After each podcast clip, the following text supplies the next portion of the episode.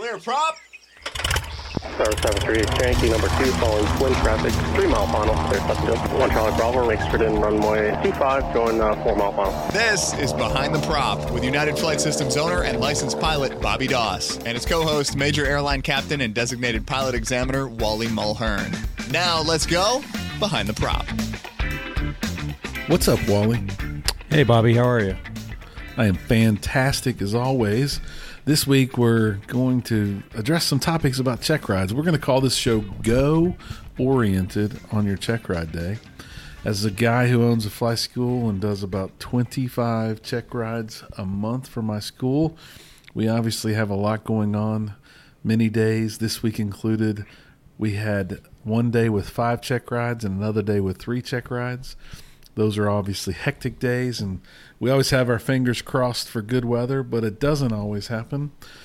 Sometimes I get a call as much as a week in advance. Wally, you as a DPE, I'm sure you've had a lot of funny phone calls with, hey, what do you think about the weather, Mr. DPE?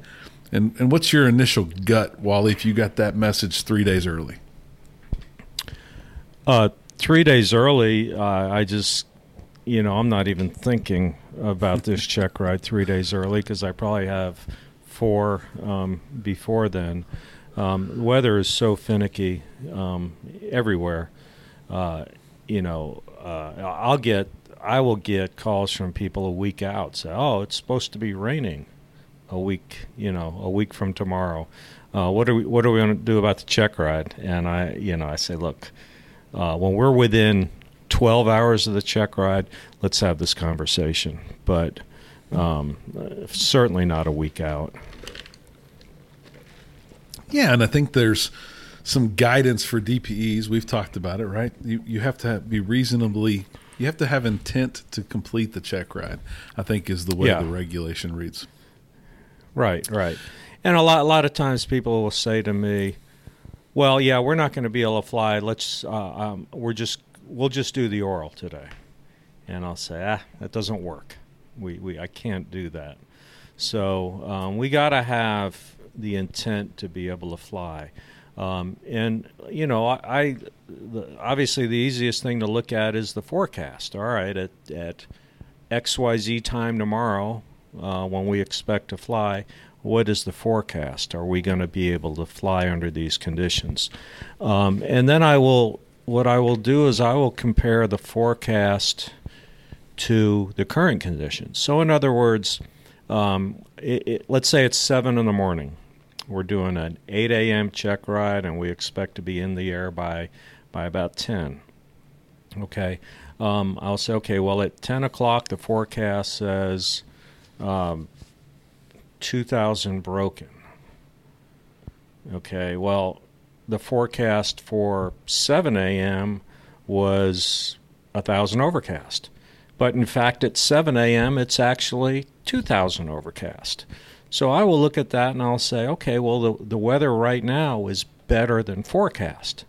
So I will, you know, I'll interpret it and say, okay, I'm expecting the weather probably to be better than forecast at 10 a.m. If it's better than forecast at 7 a.m., probably, you know, and you got to look at frontal activity. There's there's a whole, you know, a whole lot of parts to the weather equation.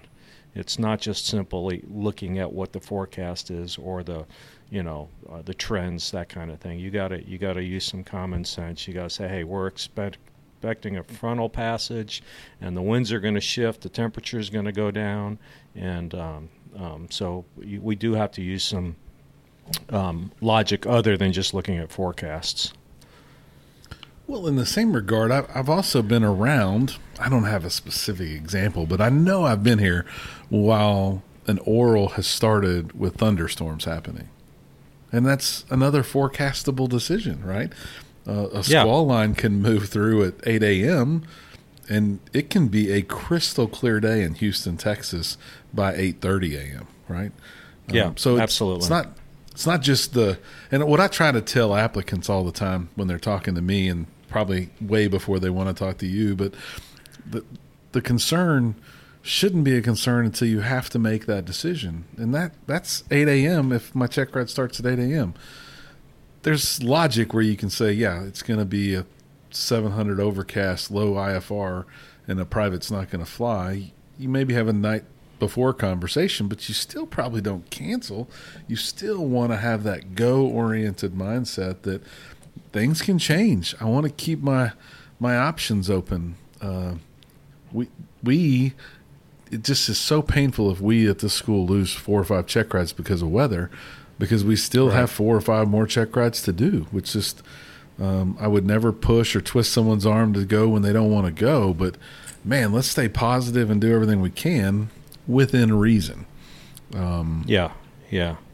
Yeah, and I have people right now asking me for ch- check rides two two weeks out, and I, I'm telling what I'm telling them right now is, look, I'm trying to clean up, up a mess from a week ago where I lost three, um, and you know those people, uh, I, I do give them priority. You know, I I finish the first people before I start start new people. So, um, and they understand that and they're appreciative of it because they're going to get that same special treatment. At least with me, mm. you know. And I don't I don't know how other people handle it. That's one reason why I don't schedule six weeks out.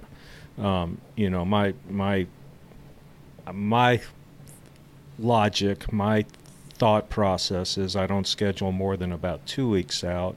That way, if I start one today and I can't finish, I'm able to get this person back in in probably probably about two weeks or so, uh, rather than saying, "Well, I'm yeah, I'm booked through December. It'll be January," and then you start worrying about the 60 day um, issue, and um, well, maybe I've got a uh, you know a business trip planned, and it it can be a mess. So that's that's my logic.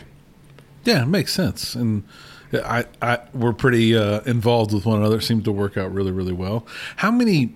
And this is something that just came to mind. How many people text you two, three days in advance, worrying about the weather, and nothing ever ends up happening, and then they start the check ride and they're uh, woefully unprepared. Meaning, how many people worry about the weather more than they worry about being prepared for their said check ride? You ever seen that happen? Yeah, Oh yeah, yeah, that that happens, and um, you know sometimes, sometimes you just get a feeling that they're looking for a reason to cancel the check ride, um, and you know if if uh, um, if that's the case, I would much rather them just come out and say, hey, I'm not where I want to be. Um, uh, I I'm not going to be able to do this check ride three days from now. Because trust me, I've got a a list as long as my arm of people that I can call and probably fill that spot within three days. Yeah, hopefully my school's at the top of that list.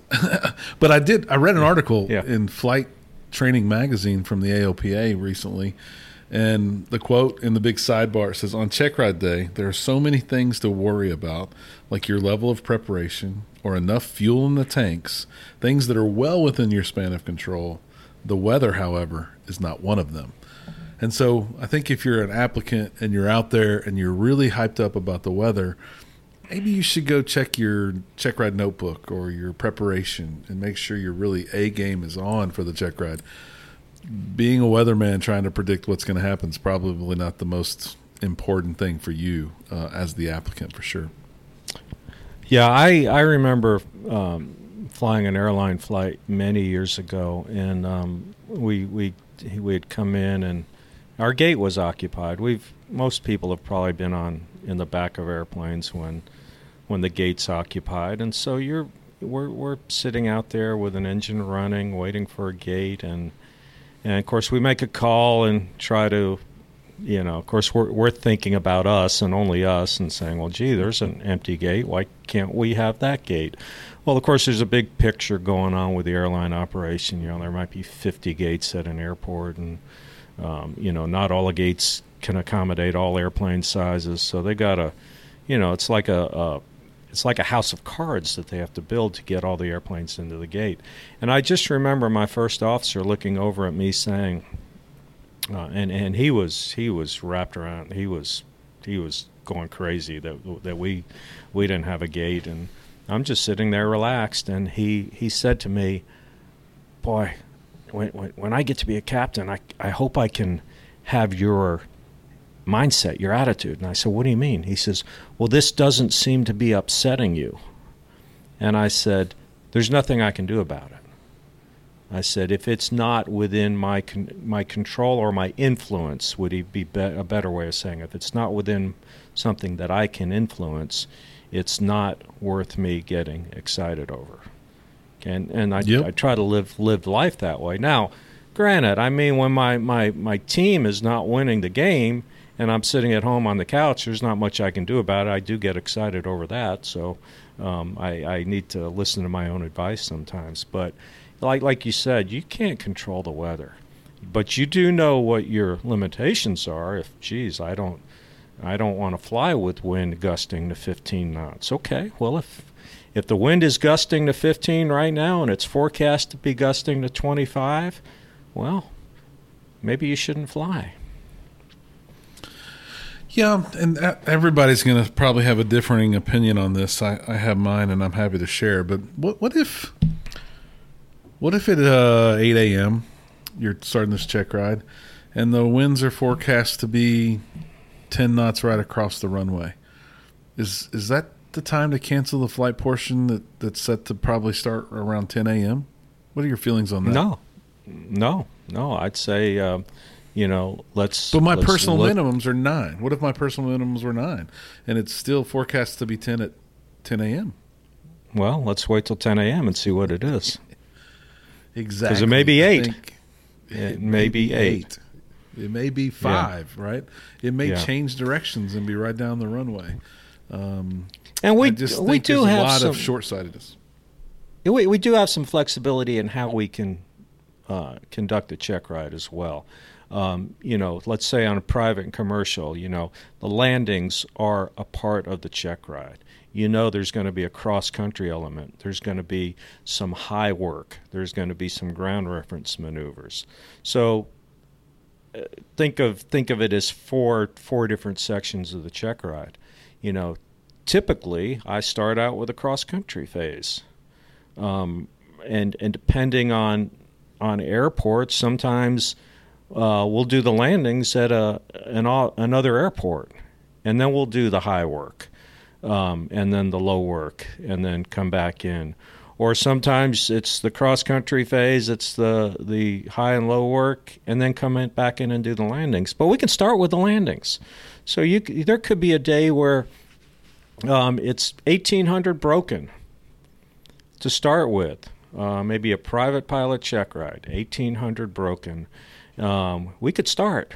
We could do the landings. Landings are going to take uh, probably, you know, by the time we pre flight and, and taxi out and all that stuff, that's probably close to an hour. Um, you know, maybe 30 minutes on the ground and, and 30 minutes worth of landings. Um, so, you know, if, if it's maybe by the time we're ready to go out and do the cross country phase of the check ride, it's gone from 1,800 broken to 2,600 scattered. Okay, we can work with that. We can do the check ride. So, um, you know, and I, I'm willing to adjust my profile and how we're going to do things based on based on weather, because I, you know, the the examiner wants to get it done as well. No question. Yeah. Um, maybe, maybe sometimes more than the student does, right? Or the applicant does. Yeah. The other thing I was going to say that you maybe just think about was, um, and I just know how you normally do it, not the other DPs in this area. But if if you're going to do two in a day, you're going to schedule one at 8 a.m. and one at 1 p.m. And in Texas, about nine months out of the year, it gets dark at 8 p.m. If if the forecast is proactively changing for the better, uh, are you are you willing to take lunch at 10:15 or 10:30 or adjust some of those windows of time in real time? Abs- absolutely, yeah. And we, Yeah. and we do it all the time. And then there are many, many days where I don't take a lunch. You just uh, the the the number two guy, I or the number two girl, the number two check ride says, "Hey, I'm gonna."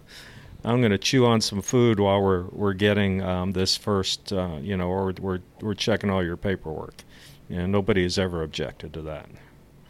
Yeah, of course. We want to get we want to be go oriented. We want to get this stuff done and move on. Yeah. So uh, that's all good stuff. We were talking a little bit before of the recent uh, thing that happened on a check ride, and you did some math. Talk a little bit about your um, decision or mindset, maybe new thoughts on what what should happen with the gear up on a on a multi-engine check ride.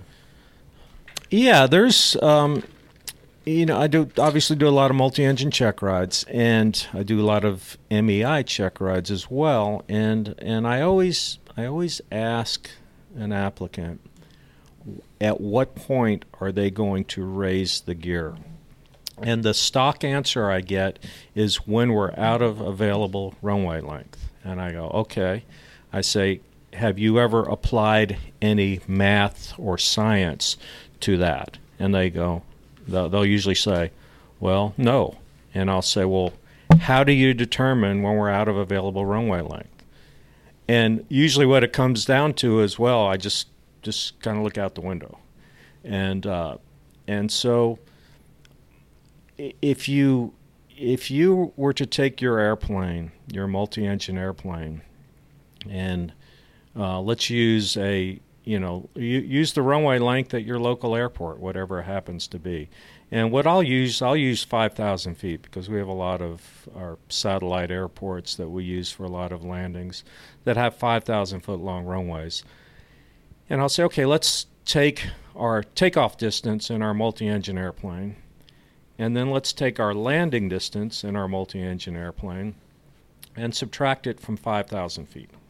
Okay, so now now we might, may only have 2,000 feet left. Let's just say, and, and, I'm just using big, nice round numbers. Let's say takeoff distance is is 1,800 feet and landing distance is 1,200 feet. That's a total of 3,000 feet. So if we to actually take off and then to land on a given piece of concrete, we need 3,000 feet. So now we have 2,000 feet left, and that's that's not even accounting for taking off yet. So now we figure out what our takeoff speed is, and we convert it to miles per hour, and we convert that to feet per second, and then we figure out what our climb rate is. By and large, at about 200 feet in most airplanes, on a 5,000 foot runway, you're out of runway. In other words, we have enough runway to take off, get to about 2,000 feet, and I, I use a two second uh, reaction time because because usually most airplanes you're doing about 130 feet per second across the ground, and uh, so you take off at about 200 feet. You have something go wrong, usually an engine failure. You decide to put it back down on the runway you're probably out of runway. You're probably out of runway. And what I see with a lot of people on multi engine airplanes, we're not raising the, the gear until about five or 600 feet above the ground. And so, you know, in a multi engine airplane, when you lose an engine, you want to do two things. You want to increase power and reduce drag and there's a little takes a little bit of time to get that gear up sometimes. So if that gear can already be up, you've already reduced the drag. So um, just just a thought, just a thought, and I'm not saying the out the when you're out of available runway is the wrong way to go about things. I think where this has come from is single engine complex airplanes. We take off in a single engine complex airplane and the philosophy has been keep the gear down until we are positive that we can't put the airplane down anymore. Because in a single engine airplane, when we lose an engine, we don't have any options. The airplane's coming down, so we'd rather have the gear down. And if we can put it on the runway, that's great. Multi engine airplane, you have options. We can maybe keep flying or at least descend at a reduced rate. So we, we may be yeah, at a it's high. an interesting topic. Yeah. So you know you can you can do all kinds of conversions again, figure out feet per second and and uh, uh, climb rate, how many, you know, if we're going up at 600 feet per minute, that's 10 feet per second um, and you can you can figure out okay, well, okay, so that's 20 seconds to get to 200 feet. And Yeah, and uh, it, At- it's not going to be much, even at this runway, seven thousand feet runway. You're, you're gonna you're gonna be making. If you're making it visually, it's a different story. But if you do put some math behind it, you're not going to be that high when when you really are no longer going to be able to land for sure. Right, right. So I don't know. Might might be a different philosophy to say positive rate gear up. That's the way uh, bigger airplanes do it. And I'm not, you know, I'm not saying a Piper Seminole or a, a Baron or, or something is a bigger airplane, but um, I, I think we we really ought to look at how much runway it would really take in in an airplane to take off to get to 500 feet have about a two second pause, reaction time that, oh my gosh, what just happened, and then descend at X amount of feet per minute and figure out how much distance it really takes to do that. And I think you'd be surprised at how much distance it takes. It's probably well, well, a lot more than what your typical runway length is. Yeah, for sure. So that's another good example of just a, a little tip on a check ride. What about again going being go oriented? Um, we've experienced something this week, and I bet other schools are experiencing it around the country. What if IACRA's not doing what we want it to do? Wally, is is the day doomed? Are we doomed? Is it over? It's not, and uh, we do have the option to do a a paper application. Now, uh, does the hassle factor go up immensely on a paper application? It absolutely does, and the whole process is slowed down. But if IACRA is down, um, um, and and some examiners will not do a paper application. Um, I don't like doing them. I I do about maybe about two a year, and um, you know something that you do twice a year, you're usually not very good at. And so when you do a paper application with IAC, with IACRA, there are a, or or a paper application without IACRA, I should say, there are a lot of potential errors. So one thing that, that I like to do is have the applicant come when when you go in to IACRA. When when when IACRA goes down, it's usually for about a couple hour um, time frame, and we usually know about it. And typically, it goes down at eight o'clock Central Time, and they say it's going to be down for about an hour or so. And whenever I have check rides on those days, I always um, get in touch with the applicant and I say, hey, I- IACRA is supposed to go down at 8 a.m., so let's start at 7:30 tomorrow morning. And and they've always uh, been accommodating. We get there, we get into IACRA well before 8 a.m. and take care of all the IACRA stuff so that we are logged in. They have signed the application. Then IACRA goes down while we're doing the ground. We go out and fly, and usually by the time we come back, it's back up. So it's it's a non-event if you plan for it.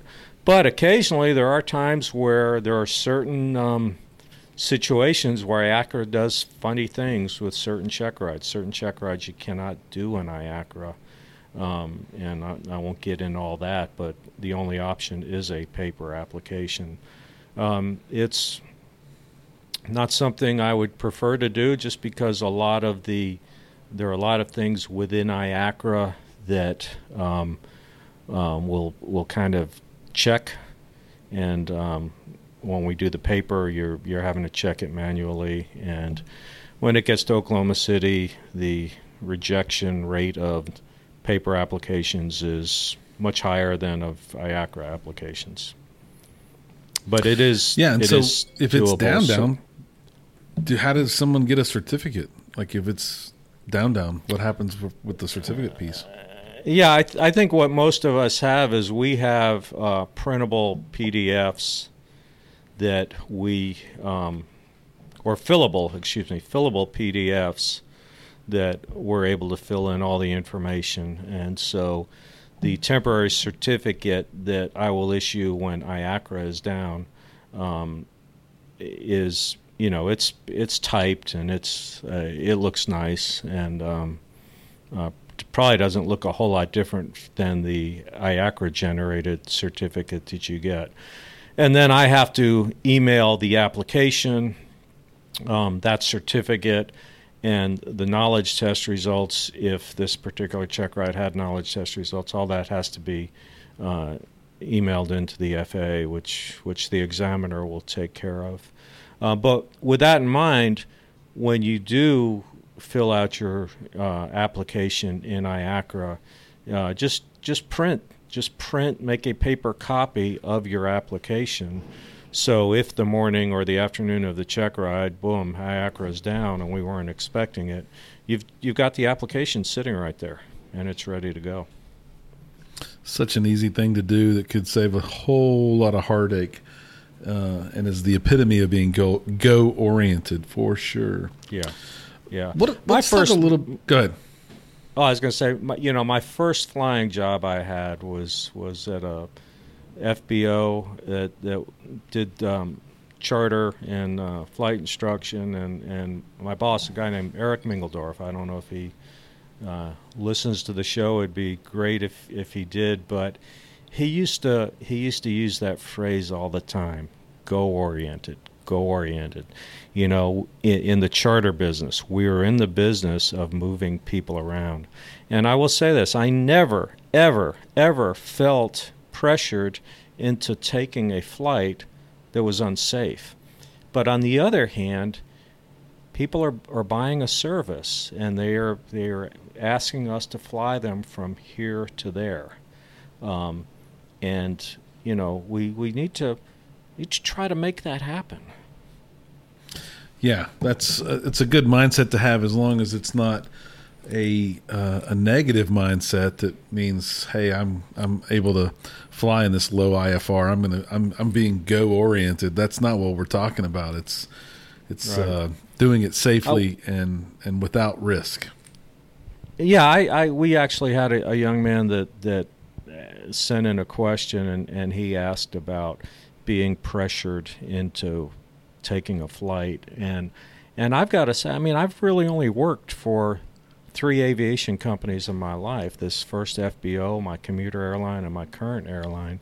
And in my career I I I can honestly say I have never been pressured into taking a flight that that I felt was unsafe. Never whether it be mechanically or weather related um, so uh, it, it's hard for me to imagine working for a company where where that happens. Now I I know it happens, but I I, I can't I can't say I've ever experienced it. Yeah, I've heard a few stories, but they're stories and maybe a little blown out of proportion. But um, that's not that's definitely not what we're talking about here. And as we transition to the the, the next topic, it really is about squawks and things that could be anomalies on aircraft and just what some applicants might do to want to scrub the flight or not go or not be go oriented, right? Again, not safety stuff here. We're talking about I've seen I've seen somebody come in demanding that I change a nav light uh, for a ten you know for a AM check ride on a private check ride, and I I challenged that a little bit. Like we're not going to take the plane out of service and send it to the mechanic and let the mechanic put a green nav light in there for a daytime flight. What are your thoughts on? And have you got any good stories on some uh, crazy squawk conversations around the check ride? Yeah, that's um, it, the, the airplane needs to be legal, and um, uh, you know, as part of the the the qualifying the airplane, we talked about this uh, a few episodes. You know, the the uh, examiner has to be legal, the applicant has to be legal, and the airplane has to be legal. You know, I, I will I will ask them if everything in the airplane works, and um, hopefully the, hopefully the answer is yes. And if the answer is no, then we'll dig into making sure that it has been properly disabled and uh, logged accordingly. But um, yeah, I mean, I'm I'm fine with going with something that is not working, as long as we've done what we need to do. If it's a day flight and, and a nav light is in op, okay, well, let's placard it in op. Let's make sure it's in the logbook and, and let, let's take care of that. But, you know, we do have the ability to go with inoperative equipment if it's properly taken care of. Yeah, can you imagine if you told your company we're not going because the coffee pot's broken? Yeah. No, I, I can't actually. that wouldn't go over very well, I don't think. Right? And I think Right. I think there's some things that are that sound shocking that I've experienced. I've experienced some of it with you, right? Um, what if you get out there to the plane, the the applicant turns the master switch on to check the lights and the flaps, and the everything seems to be working fine, but the engine won't turn over um, when they go to start it, and they assume that it's electrical. Is that a reason to cancel the check ride? No, I mean it's it's just like your car. I mean, what are you going to do if you go out to start your car and your car doesn't start? Well, um, you might think about jumping it off. And uh, yeah, we so we actually airplanes. jump planes for sure, Right. And Right. it's not. It doesn't necessarily always indicate something's wrong with the plane. The pilot right before Right. you could have left the master switch off uh, or on all night long, which happens at flight schools, uh, unfortunately. And a jump Yeah. is not that big of a deal. I think as a as a young pilot, had it been my private check ride, I would have been freaking out if the flight school would have said, "Well, I will just jump it." But it was my lack of knowledge and my lack of experience that would have created that for me. right. There's all kinds of tips to, to take some of that stress off, right? Calling for fuel or making sure there's fuel. Have you ever spent any time waiting for fuel, Wally, for a flight? Oh, I you know there there's two things that I seem to wait for a lot at flight schools, and that's a to use the restroom because most of the the flight schools only have one restroom. Um, that that seems to be the norm, and the other is waiting for fuel. And um, I I I get I get frustrated when um, the applicant does a 30 minute pre-flight and the last thing they do is check the fuel. Um, I would think maybe the first thing that we would do is check the fuel. So while we're looking at the tail and looking at the tires, uh, that fuel truck can be on the way. So, um, you know, at, at, at my airline, we, we used to say comforts and quantities. When you get to the airplane, the first thing we want to do is check comforts and quantities. In other words, if we need to get air conditioning or heat on the airplane, let's let's do that right now. And of course, in, in smaller airplanes, that's really not a factor. But quantities, if we, you know, in, in, in the big airplanes, we're looking at oil, we're looking at oxygen, we're certainly looking at fuel, um, you know, uh, wastewater, uh, emptied, potable water, all these quantities that if we need to address it, let's address it 30 minutes before the flight rather than one minute before the flight, which will cause a delay. Yeah. All really good tips uh, for sure. One thing we missed in my notes here on the jumping the aircraft. Um, if you've never been involved with jumping an aircraft, Wally, what would be the what would be the step you would take? I mean, yeah, we're going to get the flight school involved, but as pilot in command, what's what's the first thing you're going to do or turn to to jump that aircraft? First thing I'm going to do is I'm going to look in the POH, and there is probably, well, not probably, there will be a procedure for starting the airplane using external power, is usually what it's called. And the big thing about that is, in most most airplanes, you're going to start the airplane with the master switch off. So it's a big deal. It's just the way the, the external power receptacle, you know, where it's wired into the system. That once it's plugged in, you're going to get you're going to get power to the airplane. So you're going to be sitting in the airplane and things are going to light up, and the master switch is off.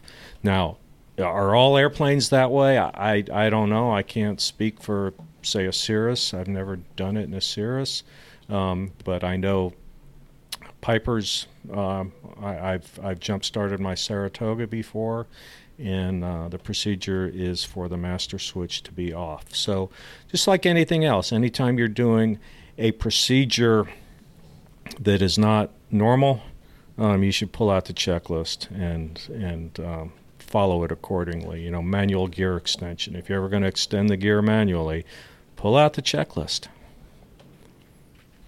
Yeah, it's all good stuff. And I think the theme and the, the title today is be go oriented, right? We want to get these check rides done. We want to do them safely, but a lot of the little, the little things that I've seen, and maybe some big things that, that aren't as big as we all think they might have been, that prevent check rides from happening can be solved. Get the fly school, get the aircraft operator involved, take time to try and investigate and troubleshoot and see if you can't be go oriented and get off the ground and make that day one of the most important days of your life. No matter how you do it, do it safely and stay behind the prop. Thanks for checking out the Behind the Prop podcast. Be sure to click subscribe and check us out online at behindtheprop.com. Behind the Prop is recorded in Houston, Texas. Creator and host is Bobby Doss. Co host is Wally Mulhern. The show is for entertainment purposes only and is not meant to replace actual flight instruction. Thanks for listening, and remember fly safe.